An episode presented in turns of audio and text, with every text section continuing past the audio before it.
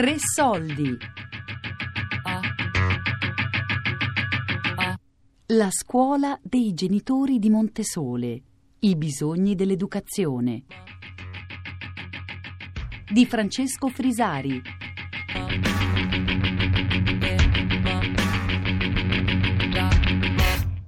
Allora, la difficoltà più grande, secondo me, di questa scuola è, è, è, questo, è, questo, che la scuola tutte le mattine la apriamo noi, la aprono le maestre e la apriamo noi genitori. Questa scuola va avanti se tutti i giorni c'è qualcuno che la apre, non è come la scuola statale che è un'istituzione, qualsiasi cosa succeda ci sono delle persone che la aprono perché sono pagate per farlo, ok?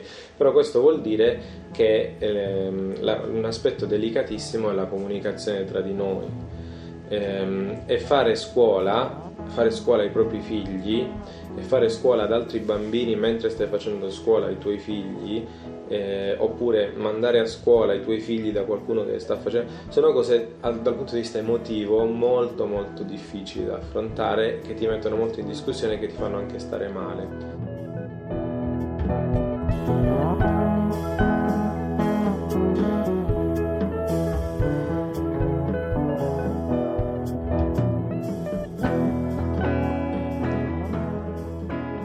Sull'Appennino emiliano, a pochi chilometri da Bologna, c'è una scuola familiare autogestita, il che vorrebbe dire che alcuni dei genitori fanno anche i maestri.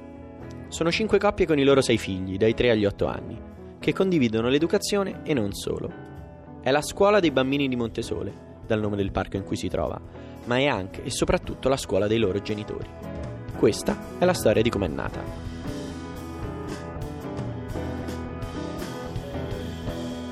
Partiamo dal nido. Hm?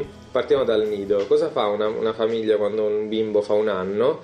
In, molto spesso iscrivono i bambini al nido e i bimbi stanno al nido dalle 8 del mattino alle 4 del pomeriggio. Okay? Molte persone sono obbligate a farlo perché hanno un lavoro, perché eh, allora è fondamentale che ci sia il servizio dell'asilo nido. Noi no, era una cosa però che non volevamo fare, cioè abbiamo fatto dei bimbi per crescere insieme a loro e per eh, assistere alla loro crescita, non volevamo mandare Nora al nido. Abbiamo incontrato altre due famiglie che avevano i nostri stessi desideri. Una famiglia che conoscevamo già da, da tempo, avevano un bimbo più grande, Ulisse. Soprattutto i primi anni di vita per noi sono i più importanti, dopo vabbè, l'elementare può anche starci otto ore a scuola, ma i primi tre anni di vita no. Cioè... Noi avevamo già fatto parto naturale, eh, quindi gravidanza il più possibile naturale con pochi esami medici, quindi con l'idea che la formazione del bambino inizia subito, che il bambino deve stare anche con la mamma, l'importanza dell'allattamento, eh, cioè che, allora abbiamo incontrato queste famiglie e una appunto aveva un bambino Ulisse un pochino più grande di Nora e una invece aveva un, una bimba Agata ehm, che aveva la stessa età di Nora. La famiglia di Cinzia e Lullo li conoscevamo da Bologna perché avevamo fatto assieme delle esperienze molto importanti per, in una scuola di musica e invece la famiglia di Agata, cioè Marco e Chiara, li avevamo conosciuti con il GAS, con il gruppo di acquisto solidale che abbiamo qui a Gardelletta.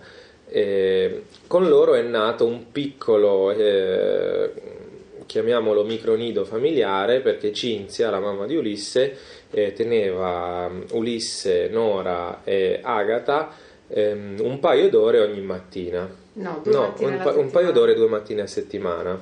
Eh, cioè 4 non... ore alla settimana. 4 ore alla settimana e non, non faceva solo babysitter perché Cinzia eh, che eh, è attualmente una delle due maestre della scuola di Montessori, fa, fa laboratorio di arte, ha questa competenza, li fa nelle scuole, li fa, faceva, quindi faceva dei piccoli laboratori di esperienza tattile, di esperienza sensoriale, di espressione, manipolazione. Eh, manipolazione. Questa esperienza è durata un anno. Eh, ci è piaciuta tantissimo perché Nora la vedevamo crescere in maniera eh, in maniera bella, cioè lei cresceva sia nelle esperienze che faceva sia anche nell'affetto, perché Cinzia era una nostra amica, era la mamma di Ulisse eh, ed eravamo sì, di, per eravamo me la cosa di... più importante era sapere con chi era mia figlia, cioè io conoscevo quella persona, sapevo che, che sapevo come stava con mia figlia, sapevo quello che facevo ogni mattina perché quella persona poi me lo raccontava, cioè per dirti la differenza con un nido, no?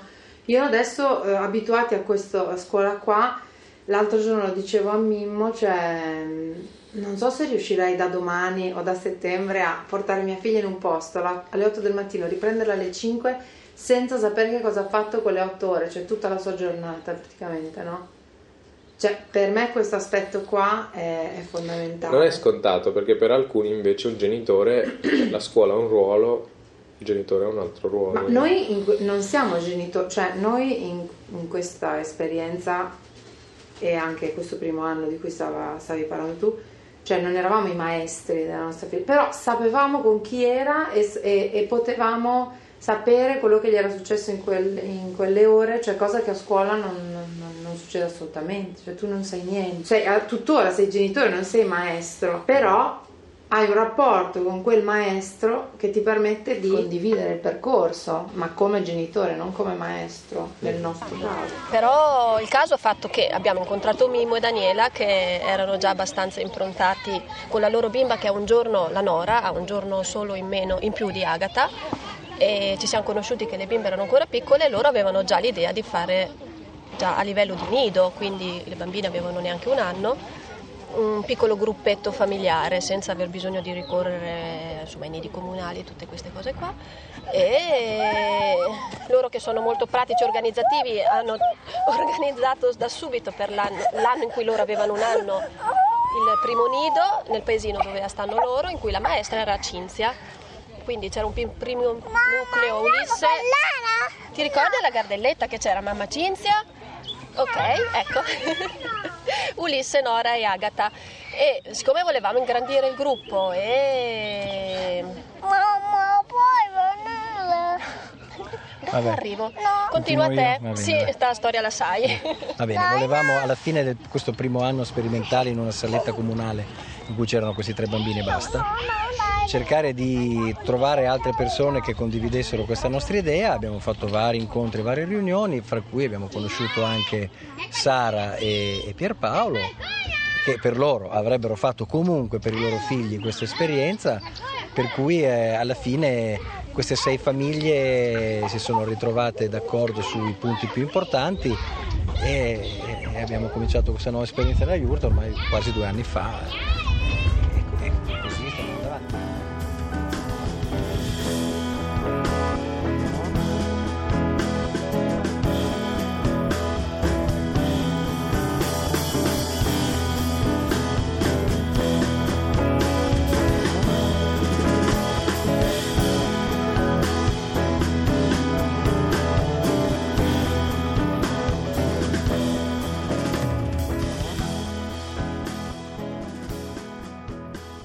Alla fine di questo primo anno di questa nostra piccola scuolina cercavamo un posto cui, in cui continuare l'esperienza e alcuni, eh, alcune altre famiglie a cui allargare perché appunto erano tre bimbi. Mentre cerchiamo questo posto in vari luoghi abbiamo conosciuto, mh, mm, conoscevamo Pierpaolo come contadino perché appunto facendo parte di un gas e entrando nella rete dei gas di questa parte dell'Appennino bolognese conosciamo Pierpaolo. Incontriamo Pierpaolo a uno di questi eventi dell'economia solidale, sui, sui rifiuti zero e così e Pierpaolo ci presenta Sara che è sua moglie, che è l'insegnante della Iurta che ci dice eh, io dall'anno prossimo intendo fare home, homeschooling con i miei due figli più piccoli che sono Daniele e Isacco. Ho passato anni come insegnante di scuola statale, io sono stata tantissimi anni insegnante di sostegno con la corazza. Noi siamo arrivati al, a sentire la scuola familiare come un bisogno al quarto figlio, scolarizzati i primi tre, il quarto non ce l'ho fatta più non ce l'abbiamo fatta più, però io credo che nella vita le cose succedano quando è il loro momento, evidentemente adesso eravamo pronti per fare questo tipo di esperienza. Noi abbiamo cominciato come genitori a pensare alla scuola familiare quando abbiamo dovuto inserire in prima elementare Marta, che adesso ha 15 anni ed è la, la nostra seconda figlia ed è in situazione di handicap grave, senza nessuna autonomia. E la sensazione era proprio che, che fosse un salto nel buio e non volevamo, non volevamo proprio dar, darla la Marta alla scuola statale, perché ci sembrava che non se, la, non se la meritasse proprio e non avesse nulla da offrire. In realtà poi le cose non sono andate, non era il momento, non si riusciva a costruire questa cosa e ha avuto però un suo perché che abbiamo scoperto di mano in mano e quello che abbiamo capito adesso che Marta è in terza media e ha fatto un percorso di scolarizzazione dall'asilo nido alla scuola media fino ad ora, è che in realtà era la scuola che aveva molto bisogno di lei. E quindi Marta fa un servizio nella scuola che credo siano pochi i corsi d'aggiornamento che possono essere così efficaci come la sua presenza. Marta è una bimba forte che evidentemente ha da fare questo, ad aiutare noi, non da essere aiutata. Questo incontro ci illumina e invitiamo Sara e Pierpaolo a partecipare a uno degli incontri che avevamo organizzato con tutta questa rete di famiglie a cui avevamo proposto questa cosa arriva Sara e ci racconta che stanno per ricevere questa donazione di una yurta da un'associazione pacifista Terra, Memoria e Pace che sta chiudendo le attività e che regalerà la yurta a Pierpaolo e Sara da sistemare nel loro podere. In realtà non è una yurta, lo sai che non è una yurta, è una Gert.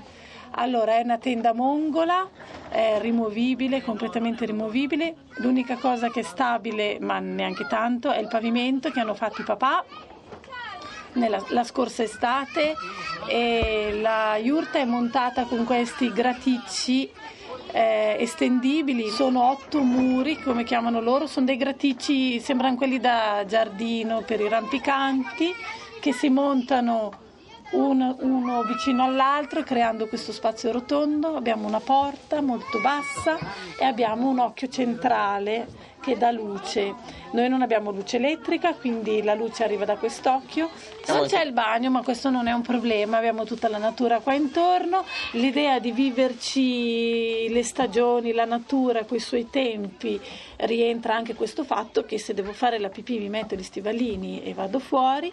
Per ora sotto la pioggia non si sono ancora sciolti i nostri bambini. Spesso abbiamo la stufa che ha legna nel centro della yurta senza protezione e questo ci tengo a dirlo perché l'anno scorso dovevamo montare la protezione da questa tremenda stufa che è posizionata esattamente al centro della yurta, esposta a tutti e quattro i lati e eh, sempre calda perché nell'inverno ma soprattutto anche nella primavera eh, la dobbiamo tenere accesa. Dovevamo montare questa protezione soprattutto l'anno scorso per i più piccoli, Abbia, ci siamo un po' attardati nei lavori e eh, i bimbi hanno imparato da soli a non eh, scottarsi con la stufa. La maneggiano tutti perché quando la legna manca loro eh, liberamente possono mettere quello che serve e rientra nella gestione condivisa delle cose. A quel punto abbiamo detto ok, questo è il nostro posto, chi c'è c'è, con tutte le difficoltà perché la, il podere di Pierpaolo e Sara è, è, lontano, non è in un posto facilmente accessibile, non è facile arrivarci e noi un po' ci stavamo perdendo le speranze di trovare un posto, quindi quando abbiamo trovato Sara ci si è aperta finalmente la possibilità di di realizzare questa cosa. C'è stata l'unione di due progetti in cui il nostro era un piccolo progetto di micronido familiare, il suo era un progetto di homeschooling con i suoi due figli. Perché eh, la più grande iniziava la prima. Iniziava la prima, la prima elementare Daniele iniziava la prima elementare, però abbiamo iniziato tutto un percorso estivo di, di quell'estate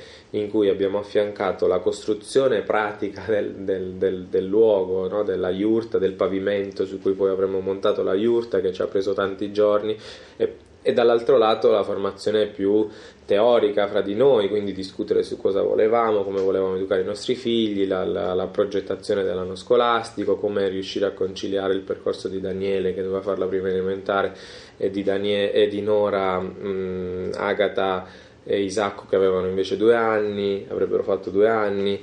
E, ehm, e, direi che forse le, due cose, le, due cose, si sono complementate perché costruire insieme il pavimento della yurta è stato tutto un lavoro fatto assieme da, dalle famiglie che un po' ha creato un, un, proprio un cemento comune che è stato fondamentale, momenti di convivialità dopo che finivamo di lavorare mangiavamo insieme e poi iniziavamo a parlare di educazione, di pedagogia, di come... Era l'estate del 2011 perché Daniela era incinta, di, era incinta di Maya. Quell'estate è stata l'estate che ha formato il gruppo, dopodiché abbiamo iniziato da settembre a fare, a fare la scuola.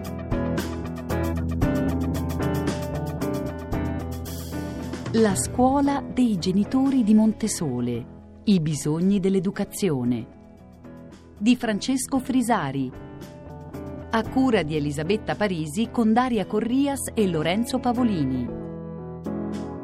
Tre soldi chiocciolarai.it. Podcast su radio3.rai.it.